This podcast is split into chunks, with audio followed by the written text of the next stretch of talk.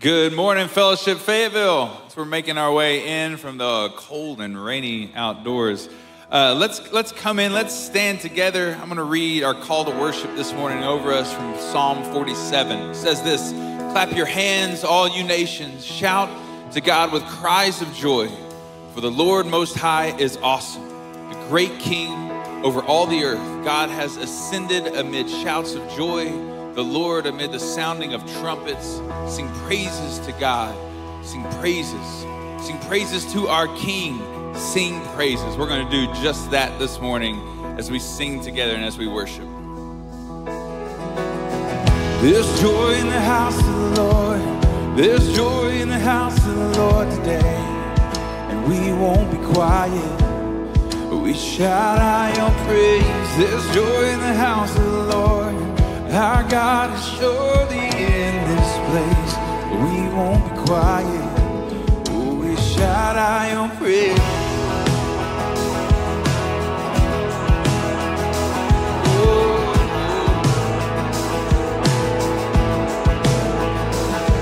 We worship the God who was.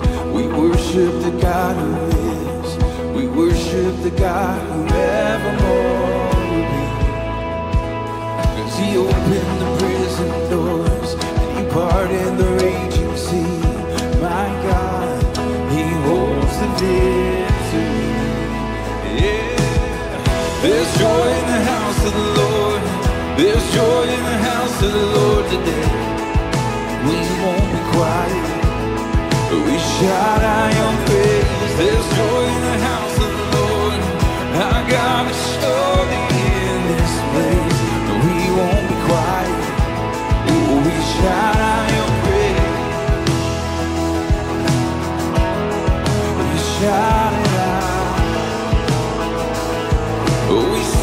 God who heals.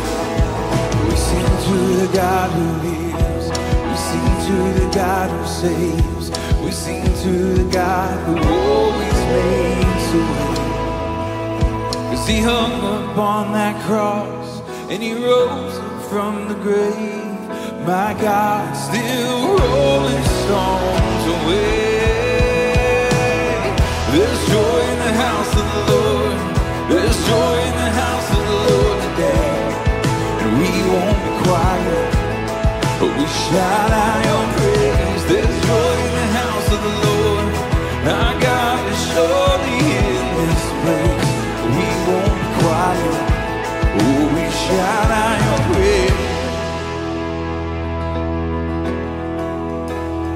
we were the beggars, and now we're royalty. We were the prisoners, and now we're running free. We are forgiven, accepted, redeemed by His grace. Let the house of the Lord sing praise. Sing it, church.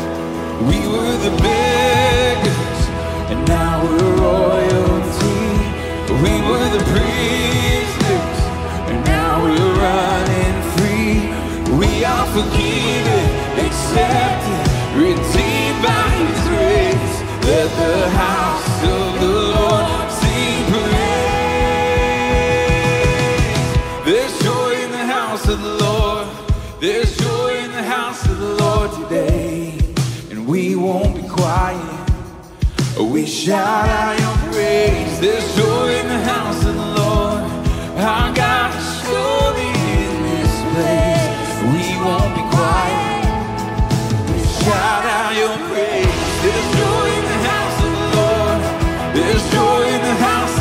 today. We won't be quiet.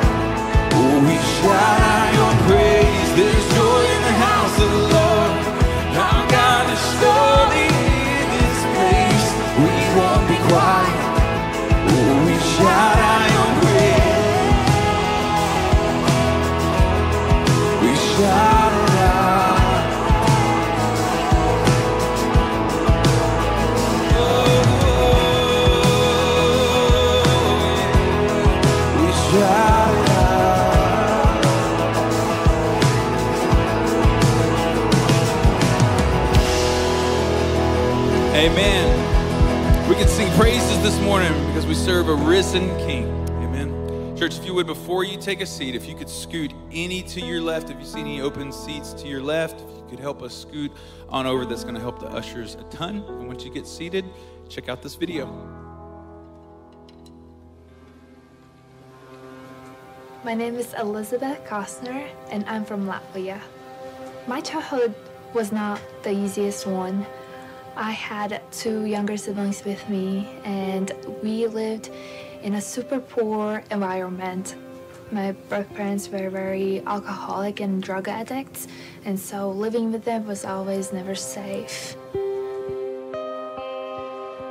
One day, a social worker came to my house. She walks in, and then not long after that, she comes back out and she tells us to get in the car. And she drove us all the way to orphanage. Me and my two younger siblings, we lived in an orphanage for about a year. The end of the year, the social worker came back and she asked if I would like to be part of a foster care family. The word family got me say yes right away. I only had a foster mom. From the very beginning we met her, she pointed out that she never wanted older children. She made it clear that anytime I disobey or got a line, she could send me back to orphanage. I don't want to go back. There was a day she took me and my siblings to an organization that was doing food stamps. We got our food, but then I was about to leave and my foster mom was like, hey, not yet. And when she guided me towards the long line of people just standing. When it was our turn, the person just looked at me and gave me a shoebox. And the person just smiled and said, here, it's a gift for you. I did not understand why a stranger would give me a gift. Foster mom told us we had to wait till we get home. That was the four longest miles in my entire life. I also remember it was a cold winter day. We didn't even notice we were cold. So when we got home, my younger siblings dug in right away with the box. And the first thing I saw was their joy, their happiness for the first time. It warmed my heart so much to just see them happy. Then I looked down at my box and I just looked at it. I opened the box and the first thing was this little purple mouse. It's my first toy I have ever owned that was just mine. Besides the box, I also got a greatest gift booklet. The booklet was full of illustrations. I was amazed and I loved the illustrations and colors. And so I started reading it. It got my curiosity up so high because it was talking about Jesus, Lord, resurrection, prayer. But most of all, I think reading that He is my Savior and that He loves me made me rethink everything I knew about what I was going through. It wasn't until a few years later, when I was about 14, when I was going through some hard things. I didn't felt loved from the day I was born till I got to foster care system. Even through there, while she cared for us, there was really no love, no emotional attachments. I remember the connection the booklet gave me, which made me remember what I read. And so when I read that, it made me really felt like I cannot believe a stranger will feel love for me, which helped me to really pray for the first time.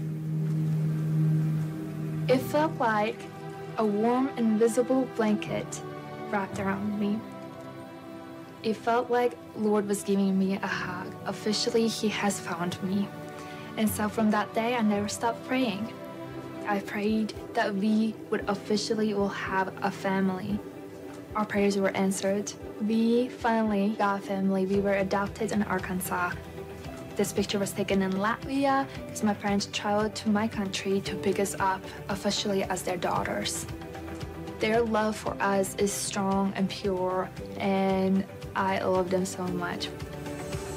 I told my mom and my dad we have to pack a box. So each member of our family ended up packing a box and we send it off every single year.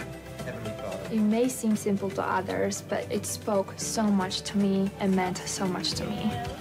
Oh, Operation Christmas Child shoebox hit changed my life.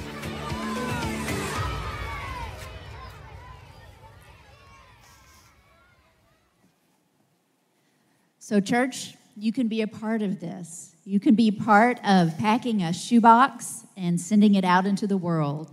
Um, we'll have the shoeboxes out in the foyer this morning. So just grab one on your way out and then bring them back by November the 19th. You can just bring them right back in the foyer. And if you want to give locally, Hank Matthews last week told you about the tent and the sleeping bag drive. So you can either buy those and bring them back here, or you can send a check.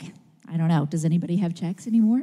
You can send a check to this address, and they will be really thankful that you did it. Um, I've had Kim come up here with me this morning. Um, we recently had a women's retreat, and we'd like to hear a little bit about it. Um, Kim, what made you go? Well, I am still pretty new to the area, and I was really just hoping to meet some other ladies. I kind of assumed it was organized by location, so hopefully some of those would live near me in Farmington. But I can tell you that I kind of learned that I probably need to turn around more when I'm at church. Because when I was, we were making an introduction, someone said, "Oh, I know you. I sit behind you at church." And then someone else says, "Oh, I know you. I sit behind you in Garland's class." So just turn around sometimes, I guess. so, do you think was it worth going? It was. I, I think I really appreciated kind of the smallness of the groups. We were able to have some meals together, worship together, share our testimonies. Um, while I was at the retreat, I had the opportunity to meet Britta Burlingame, who sits behind me in Garland's class, by the way. Um, she shared her testimony and that she and her husband were leaving in January to go plant some churches. A few weeks after that, we were, I knew we were going to be talking about missions in our seventh grade cell groups. So I asked her to come, and she so graciously joined us, shared her testimony with the girls, um, talked about missions, and um, really kind of you know, shared a lot with them. They asked a lot of questions, and I think had I have not attended the retreat, obviously since I never turn around, I wouldn't have had the opportunity to learn Britta's um, testimony. And she wouldn't she might not have had the opportunity to share some mission seeds with these seventh grade girls. Well, i'm so glad that you had them share with the girls. So if there's somebody out there that is thinking i don't know i don't know i'm a little bit scared i don't know if i want to go mm-hmm. what would you tell them? Go so, I think fellowship is a really big church that tries really hard to be small. And for me, it was really overwhelming to walk out into the foyer and step in to introduce myself to someone.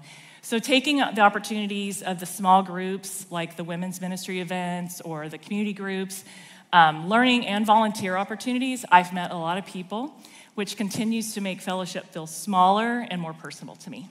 Well, you guys heard it from Kim. If you get the opportunity, go.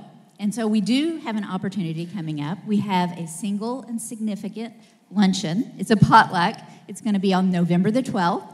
If you're 50, you're and a woman, and you're 50 and above, then come and join us. And we would love to do, get to hang out with you. If you're single by either choice or by circumstance, we're going to re- meet right over there in FSM right after the second service. So please come and join us. And now I'm going to get off the stage, and Kim's going to read the scripture for you. If you'll stand for me as I read from the book of Philippians. Not that I have already obtained all of this or have already arrived at my goal, but I press on to take hold of, of that for which Christ Jesus took hold of me. Brothers and sisters, I do not consider myself yet to have taken hold of it, but one thing I do, forgetting what is behind and straining toward what is ahead. Press on toward the goal to win the prize for which God has called me heavenward in Christ Jesus. All of us, then, who are mature, should take such a view of things. And if on some point you think differently, that too God will make clear to you. Only let us live up to what we have already admit, attained. This is the word of the Lord. Amen. Thanks, Kim. You can you can sense the humility in, in Paul's words because he, he realizes the weight of his sin. And so we're going to practice that together as a church this morning through the form of corporate confession. So let's do that. Heavenly Father, have mercy on us. We have not loved you as you deserve. We have not loved our neighbor as ourselves. We have not obeyed you as we should. Lord, forgive us our sin. We are in need of a Savior. Another thing that you, you pick up on in Paul's writings is that he is so confident in who Christ Jesus is that God did send us a Savior through his Son. And for those of us that believe in the life, death, resurrection of Jesus, and we, we give our lives to him to follow him, and there's good news. So, church, believe the good news that Jesus died for us, Jesus rose for us, Jesus intercedes for us. In him, we are a new creation. In him, we have forgiveness of sin. In him, we have a Savior. To God be the glory forever and ever. Amen. Let's reflect on those truths as we continue to sing this morning.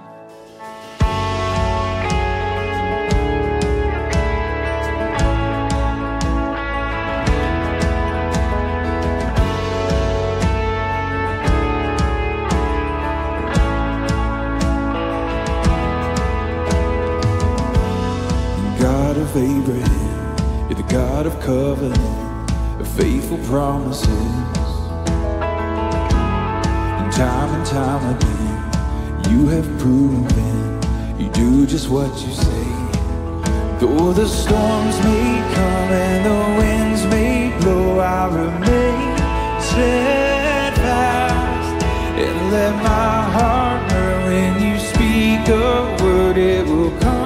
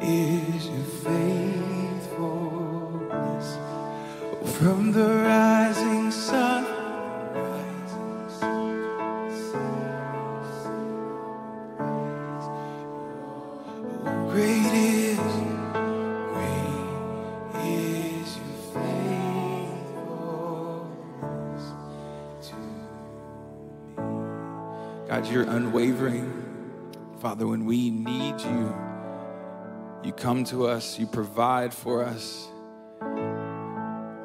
in our wants and our needs. God, most of all, you've made a path to salvation for us. It's our ultimate need that we need a Savior. God, you gave us Jesus, the perfect propitiation for our sin, perfect atonement. And so, God, we can rejoice in your faithfulness this morning. Just as Has said, we can look completely to Christ. We can have complete faith and assurance in who Jesus is. May we believe that more this morning. God, we love you. It's in your son's name. Amen. Church, you can have a seat. Before you sit down, before you sit down, in light of Kim saying we never turn around, turn around and introduce yourself to the person around you. Say what's up, say good morning. Good morning, Fellowship Fayetteville.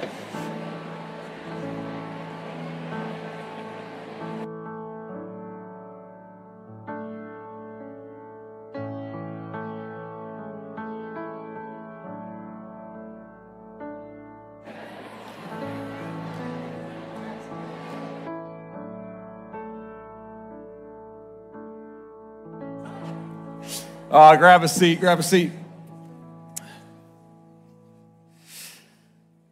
Good morning. Morning.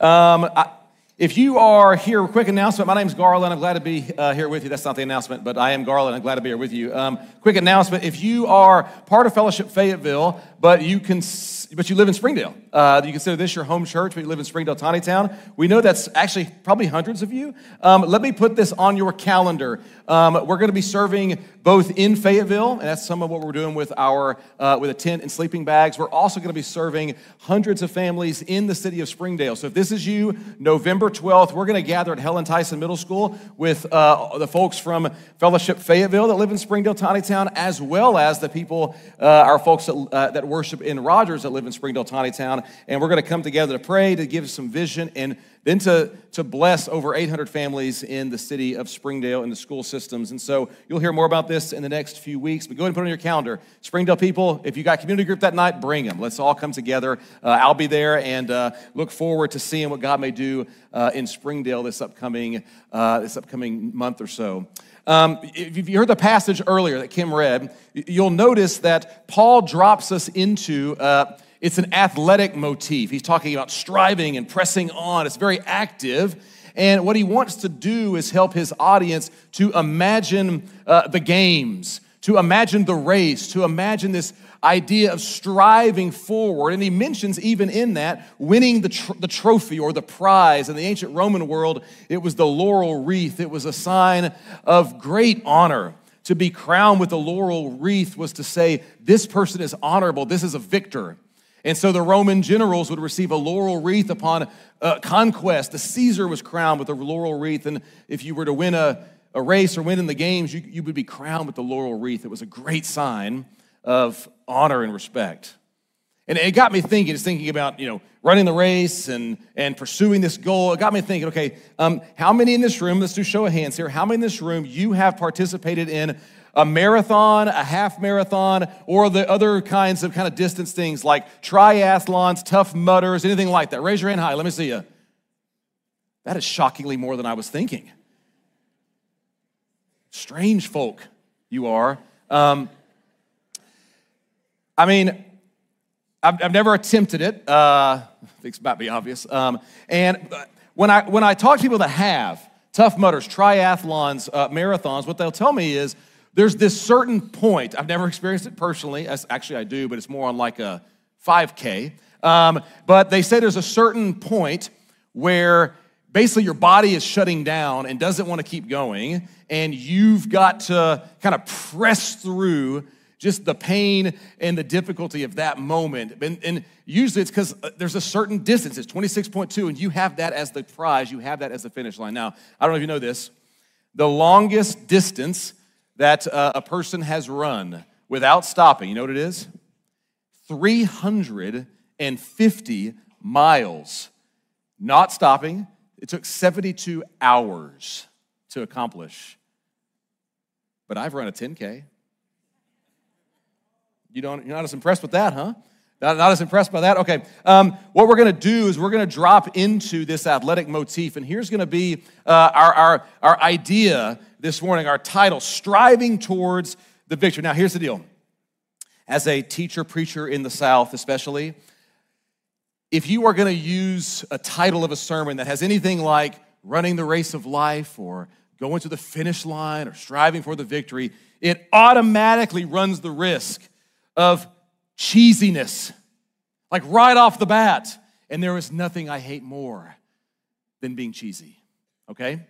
So I'm to get all the cheesiness I can out of the way now. Here were other options I had thought of of what to title this sermon. Uh, these are other kinds of sports cliches. We could call it "It ain't over till it's over." We could say you got to take it one play at a time. We could say you got to dig deep, or you got this, or we could say you got to believe. By the way, all of these I assume are somewhere on the walls of like CrossFit gyms, and they're all painted up there. And if you're here and you're like, that's insulting. I go to CrossFit and we've got better slogans than that. You just made my point for me. Thank you. Um, so if you thought that, then that's you made my point. Here's where we're going: striving to the victory. And these are going to be our three questions we look at this morning. And they're they're more significant than you realize. These three little questions. I get it. It's it's a rainy, drizzly morning, and I'm going to drop some heavy questions on you. And I'm going to have you try to process them. What prize are you chasing? How much time is left? And then what propels you forward? How, what helps you get there?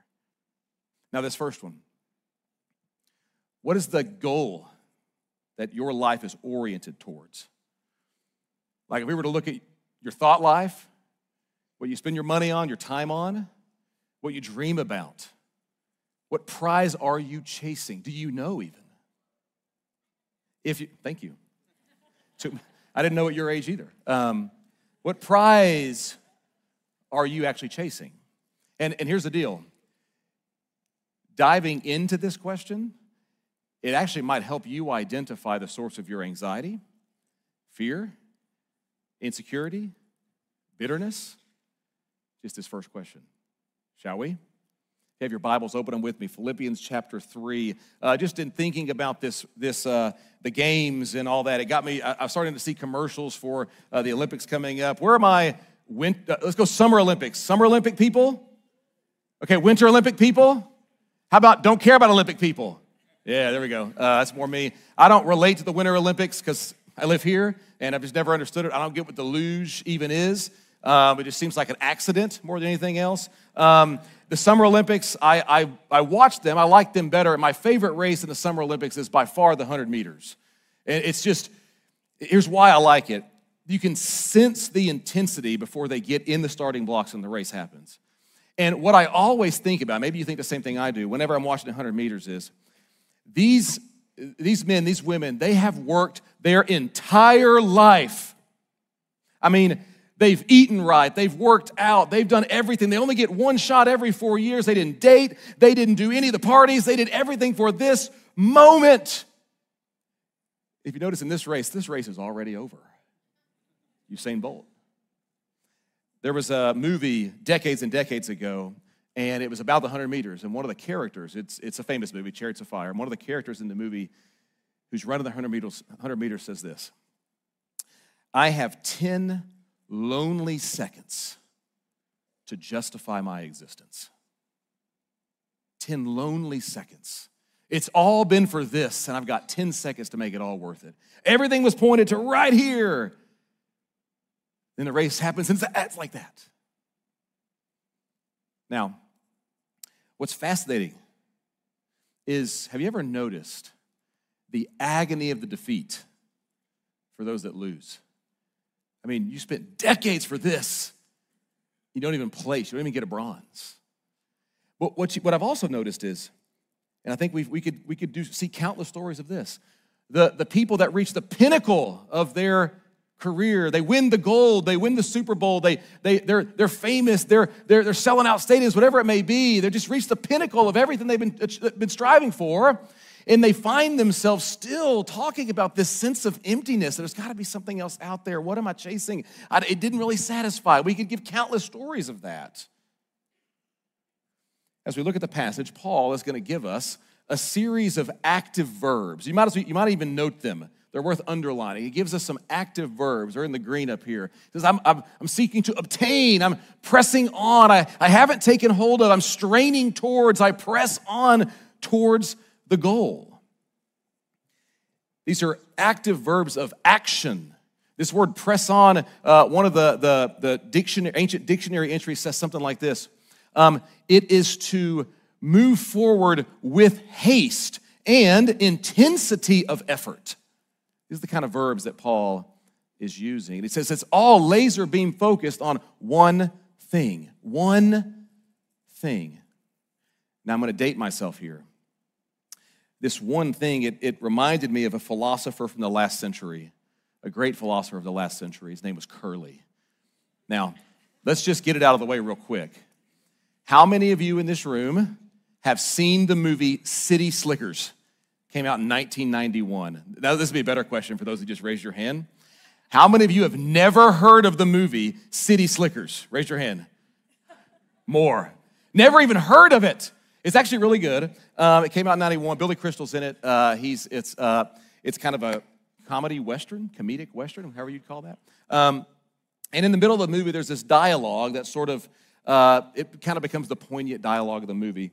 Um, Curly, who's the old cowboy, Curly and Billy Crystal's character, they're having a conversation. And what Curly says is, he says, I found the meaning of life. And Billy Crystal says, Well, what is it? And he says, It's one thing. One and then Billy Chris says, Well, what's the one thing? And Curly says, You're going to have to find that out for yourself. You got to find that out for yourself. Now, I don't know if the writers that knew how profound what they were saying on the lips of Curly the cowboy, how profound that is. And as profound as it is, it actually comes with a dual problem. It comes with a problem. If Curly is right, and I think he largely is, here's the first problem. The first problem is the pressure that that puts on you to find it. I know the meaning of life, you got to find your one thing. Well, what is it? You got to figure that out for yourself. And here's the deal probably many of you in the room right now that you are feeling that pressure. Maybe you're maybe you're in college and your parents saying, "What are you doing? What's where are you going to be?" What you're going, "I don't I don't know." And you have this intense pressure around you to figure it out. Some of you, by the way, you might be my age. You might be older. You're going, man, I thought this was it, but it's not it. And there's this deep pressure on you and this sense of emptiness because you've never really found out what you're oriented to. And especially if you're, you know, 25 or younger, it can put this enormous pressure on you and anxiety. The second is this. That's the first problem. The second problem is this. Will the thing that you're seeking, will it be strong enough and big enough and compelling enough and beautiful enough to stand under the weight of the expectations you put on it. Let me illustrate with a story. Uh, I heard a pastor talking about uh, counseling a, a, a, woman, and uh, this woman was married, and her marriage was kind of uh, in, in, in kind of struggling, and she had children, and one was a teenage son, and the teenage son was kind of rebelling and beginning to push back against you know the, the parents' authority and getting in trouble at school and getting in trouble, and uh, the, the pastor was was talking to this woman. She was a religious person. She went to church. You know, she, she read her Bible. She was in small group. And yet, as the, as the pastor was telling her, hey, you've got to work toward forgiving your husband because that, that bitterness will be, develop and the resentment is going to destroy your marriage. And you've got to work toward both forgiving your son, but also training him and also learning to release. And, and you got to start praying. And he was trying to get her to work through these things, and yet nothing would take. And she continued to, to, continue to look inward, to continue to go downhill. Their marriage continued to get worse. The son continued to rebel, and he couldn't figure out why. This is a religious person. And then it dawned on him. She was in his office and said this. She said, I can't do that. I can't do what you're asking me to do. And here's the statement that she said. He said, I got it. She said, If my son goes down the drain, then my whole life will have been a failure. Now, remember our sprinter? Our sprinter had 10 seconds to justify his existence. This mom's got 18 years, her son, raising him upright to justify her existence. What about you? What about you? Do you, do you even know what you're chasing? And if you are, is it big enough, compelling enough to hold the weight of the expectations you put on it? Or will you crush it under your hopes and dreams? Now, that helps us orient just, I think, our brains to see what Paul's going to do. He says this. He says, I don't, I don't consider myself have obtained it yet, but I'm pressing towards it. What is the it? To understand that, we've got to go up in the passage to the end of chapter 3, verse 10 and 11. He says, I want to know Christ. In verse 11, and so somehow, in knowing Christ, I might, I might attain to the resurrection from the dead. He goes, I've got a prize, I've got a goal, and it is to be conformed to the image of the resurrected Jesus. It's a goal by which I can orient everything else in my life. It's big enough and grand enough to say, Come and get me. And I can't crush it with my expectations. Because one day I know that Jesus, as the risen king, will resurrect my body and I will know him fully. That's what I'm after. That's what gives me my confidence. That's what gives me my courage. I've got the right prize. Later on in the passage, we'll call it the upward call of God in Christ Jesus. It's a profound question. What are you chasing? Do you know? Is it big enough to hold? I think Paul would say, you have to chase the right thing. Our second question How much time is left? Now, uh, I think we all know what it's like to get your, get your time off, have, have the clocks be wrong. Like when the clocks are off, like daylight savings time or something, when, you when, you when your time is off, everything just goes awry that day. And it could be awry, we could be too late, or we could be too early. Two, two examples from my life. Um, I'm sure this has happened to m- maybe many of you in the room, either with school or with work, okay? I can remember in high school, uh, there was a test in a class I wasn't strong in, and I thought the test was on, say, like the Tuesday the 24th. But on Tuesday the 17th, I walked into class and I had the time wrong, and the test was that day. How do you think I did? Poor.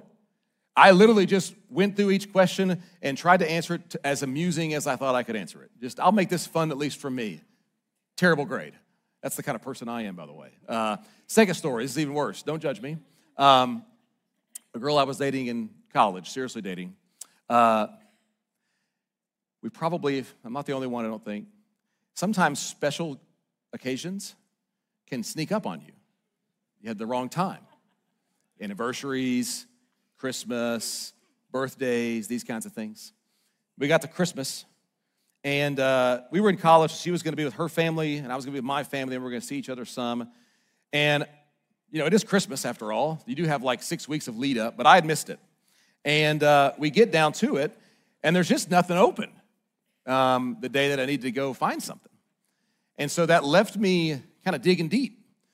And what I ended up getting her was a Starbucks gift card for $25. And the worst part is, uh, I forgot to take the receipt off the back of it. So they, she saw when I had bought the gift card, and our relationship did not last much longer after that. Uh, let's put it that way. Um, when your times are off, when you, when you have the clocks wrong, things can go bad for you. How much time is left? Do you have the right clocks?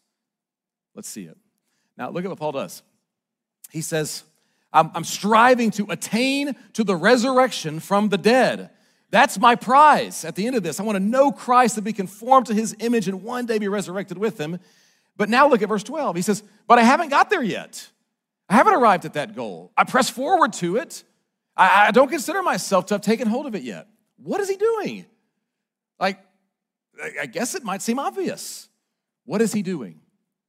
Now, of course, scholars debate this stuff. There's a little bit of disagreement, but I think the, maybe the most satisfying answer is Paul is anticipating, maybe he's actually heard uh, that they're struggling with this in Philippi, but maybe he's just even anticipating. If all the amazing realities of chapter 3, 1 to 11 are true, our confidence can be in Jesus. If all of that is true, then it might create, and he's anticipating this, what the theologians call, don't have to worry about this, okay? But what theologians sometimes call an over realized eschatology. Ooh, that's fun. An over realized eschatology. Now, what does that sound like on the ground? All right? Who cares about the big fancy terms? On the ground, it sounds like this. I'll state it for you.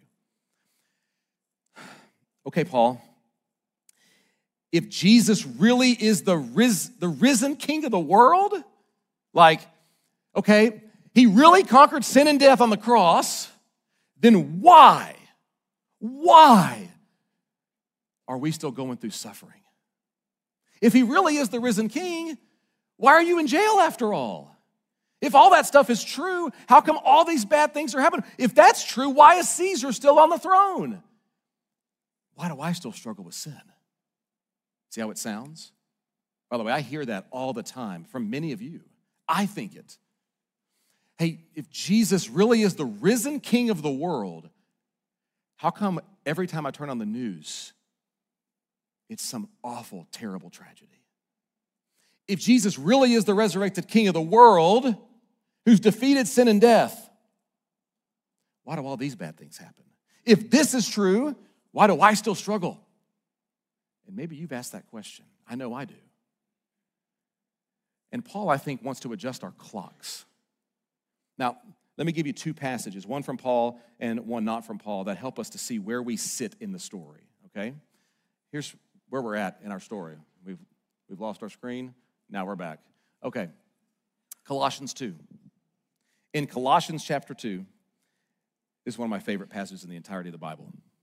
I think Paul would say, these realities, if you are in Christ, are yours. He would say, Yeah, while you were dead, God made you alive, forgave your sin, canceled the charge of the debt. He took it away, He nailed it to the cross. Verse 15, He disarmed the powers and authorities, He embarrassed them, and He triumphed over them on the cross.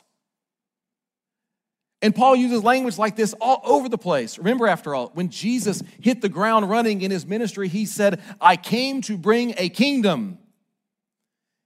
And when he ascends, tells us he sits as king at God's right hand. He has inaugurated his kingdom. If you are in Christ in this room this morning, these are now realities for you. Now. And man, they should give you a confidence. But Paul's also going to speak. We're going to see him speak to it and other writers of the New Testament. Just one symbolic picture of this in Revelation. This is our not yet. As the writer of Revelation says, I heard a loud voice from the throne saying, Look, one day, heaven and earth will be united as they were always meant to be in the, Garden of Eden. Now, finally, it will come to fruition. God's dwelling will be among his people. He will dwell with them. They will be his people. God will be their God and wipe away every tear from their eye. There'll be no more death or mourning or crying or pain. The old order has passed away. Paul will say in 1 Corinthians, the last enemy to be defeated is death. And Paul says, that's what I look forward to. He gives us a now and a not yet. Here's where you are if you are in Christ in this room. Can I tell you? This should radically change how you deal with your own struggle, your own story, your own battle with sin, your poise, your hope, your courage, your confidence. Because look what's yours now, and look what awaits. Christians, hear me. If your head is down, you know, see too many Christians walking around with this moping, I can't, I'm, I'm terrible, I can't do this in our world. If your head is down or you're lashing out in anger with a sense of fatalism or despair or hopelessness, know where you are in the time. Get your clocks right. Now, I keep saying in Christ and Christians, now hear me if you're skeptical in the room this morning. My assumption is maybe there's many of you in this room that are not Jesus followers. We're so glad that you're here. May I invite you to be curious about your worldview. There's a lot of religious ideas and uh, you know, spiritual ideas floating around in our world and floating around in America. And one of the most pervasive ones is this sort of uh, secular naturalism, sort of pluralistic secular naturalism. And you don't have to care about the terms. But if that's, if that's the worldview you bring to the table, may I invite you to at least consider your clocks just for a moment. Where are you? Here, here's where you sit. You are somewhere between the Big Bang, uh, material event that took place 13.8 billion years ago or so, and maybe you're here, and one day the sun will become a red giant, swallow up this planet as it expands and it kind of relieves its energy. It'll burn up the inner planets of our solar system. Everything you thought you knew, everything you thought had meaning, everything you thought had purpose will be incinerated in a moment. And eventually, the universe will either continue to expand and cool to the point where there's no longer any life possible, or we'll see a big crunch and everything will come back to sort of a singularity like the beginning. Here's you. I'm just going to invite you to consider deeply your worldview. And if, if that is maybe unpalatable to you, then maybe consider the story that Paul is telling today. Now, here's our, uh, our last point. What, what propels you forward? What do I mean by that? What do I mean by that? Notice active verbs of action. I press on, I'm taking hold, I'm straining, I press forward.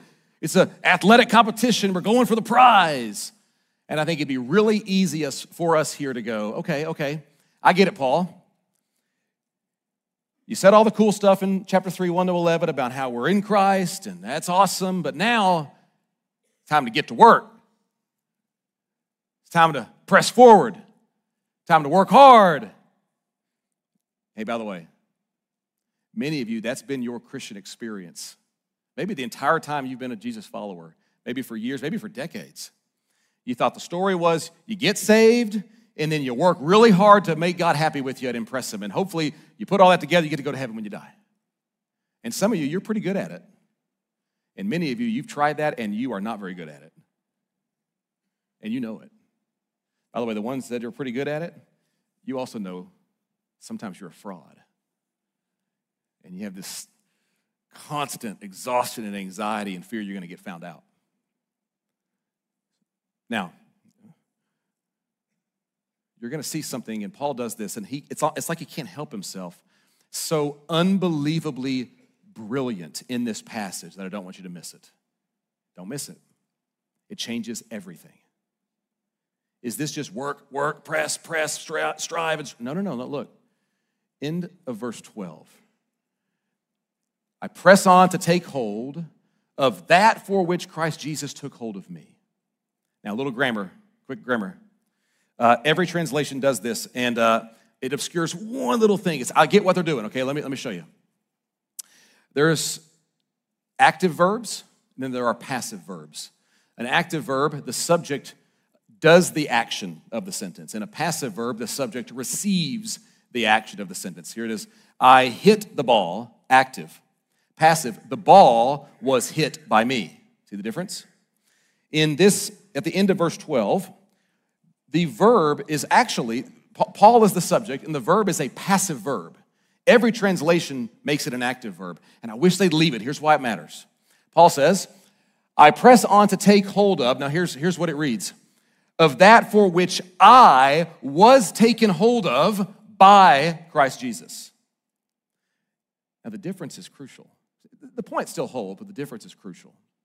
Active, active, active, active, active, active, active. And yet, in the middle of that, Paul says, wait. First, recognize he took hold of you. Passive. You were taken hold of by Christ Jesus. The gospel, Christianity, is fundamentally different than every other religious, spiritual, social ideology that the world has ever known. See, in every other religious system, they all essentially say the same thing, which is I work, I work, I strive, I, I pray, I be a good person, I do the right thing, I try to be nice, I follow the path, I read the text, I do all the stuff, and then maybe God will welcome me. I'm, I'm, gonna, I'm working, I'm earning, I'm gonna get there, and at the end we'll see. Christianity, the gospel is fundamentally different. In all these active verbs of action that Paul uses here, he says, well, but don't forget, I was taken hold of by Christ. The gospel says, all of my striving is a result of something Jesus has already done on my behalf. You see the difference? It melts away your anxiety, it melts away your exhaustion, it melts away your insecurity and fear. It's the difference in dating and looking up 15 years into marriage. When you're dating someone, many of you are dating in this room, maybe they're sitting next to you, squeeze their hand a little tighter, okay? You're dating. When you're dating, you're always trying to earn their hand. There's a little bit of a, a little bit of a worry. What if this isn't enough? What if we don't match? What if we don't fit? What if I'm not romantic enough? What if you're always earning? And it can be really fun, by the way. But there's always this, I don't know. So you work and you work and you strive to win that person's hand. I looked up uh, this last week. Sarah and I have been married now nearly 15 years. Looked up and I looked at her, and here's the difference. She looks at me with all of my foolishness, and I am, and all my stupidity, and I am, and all of my really trying hard to serve her and please her, and all the times that I don't. And look up her, look up at her, and I can recognize she, she made a vow to me. She said, I choose you. And now, whether I'm up or down, whether I'm good that day or not so good that day, she made a promise. And it's free. See the difference? Religion, earn, I hope it's enough, and the gospel. That's why Paul ends the passage with this. Only, this is, this is brilliant in your striving, Christians, hey, only live up to what you've already attained. Chase down what's already yours. Try to be what Jesus has already made you to be. I might summarize it this way. In our sanctification, we follow Jesus, Jesus followers in the room, we urgently strive toward the goal that is already yours in Jesus. We live in the now Look forward to the not yet. If you don't know Jesus in the room this morning, uh, my invitation to you, maybe, maybe you're a skeptic, maybe a church wounded you uh, sometime in your past, maybe you've got some really big questions. Uh, bring them. But Jesus would come and ask you to find rest for your soul, to be set free, to find a prize worth chasing that's you this morning, we'd love to process that with you. I'll be sitting right here. The prayer will be open after the service. If you are a Jesus follower in the room, hey, let's press forward. It, all the little things that we do, they matter, but we do so toward the goal that's already yours in Christ. Isn't that awesome? Hey, I'm going to pray and then we'll stand. Father, thank you for sending your Son to rescue us. Thank you that in Him we can find rest a true rest for our souls, and that in Him we can be set free to life and joy, even in the midst of things that look uncertain and shaky and fearful. May this be the source of our courage and our confidence and our poise today. For to whom else would we go? We pray this to, in your name, Jesus, our King. Amen. Let's stand and sing together, shall we?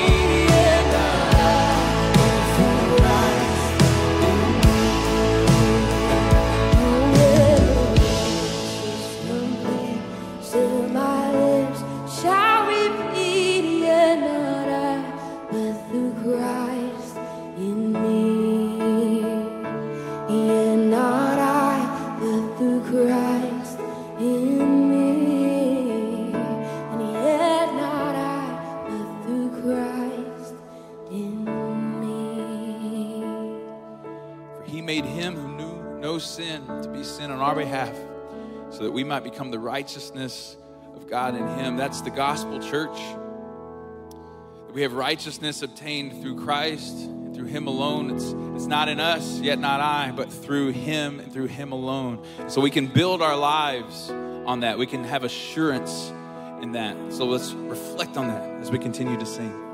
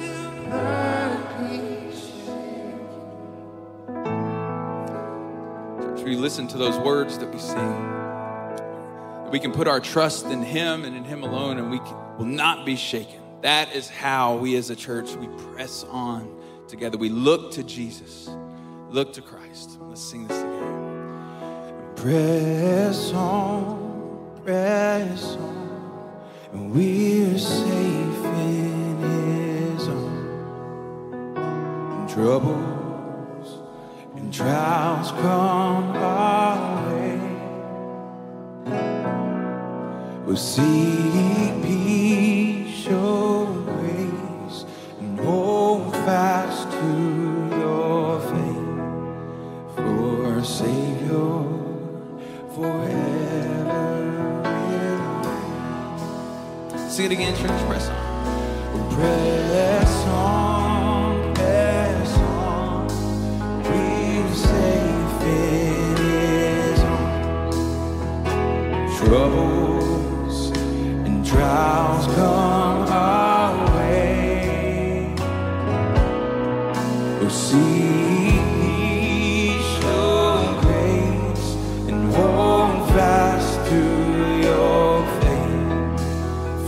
Our Savior forever. I hope you continue to sing those lyrics over yourselves this week. There's communion available through the doors on your left. There's prayer available through the doors on your right if you'd like to pray with someone. Have a great week of worship. We'll see you next week, church.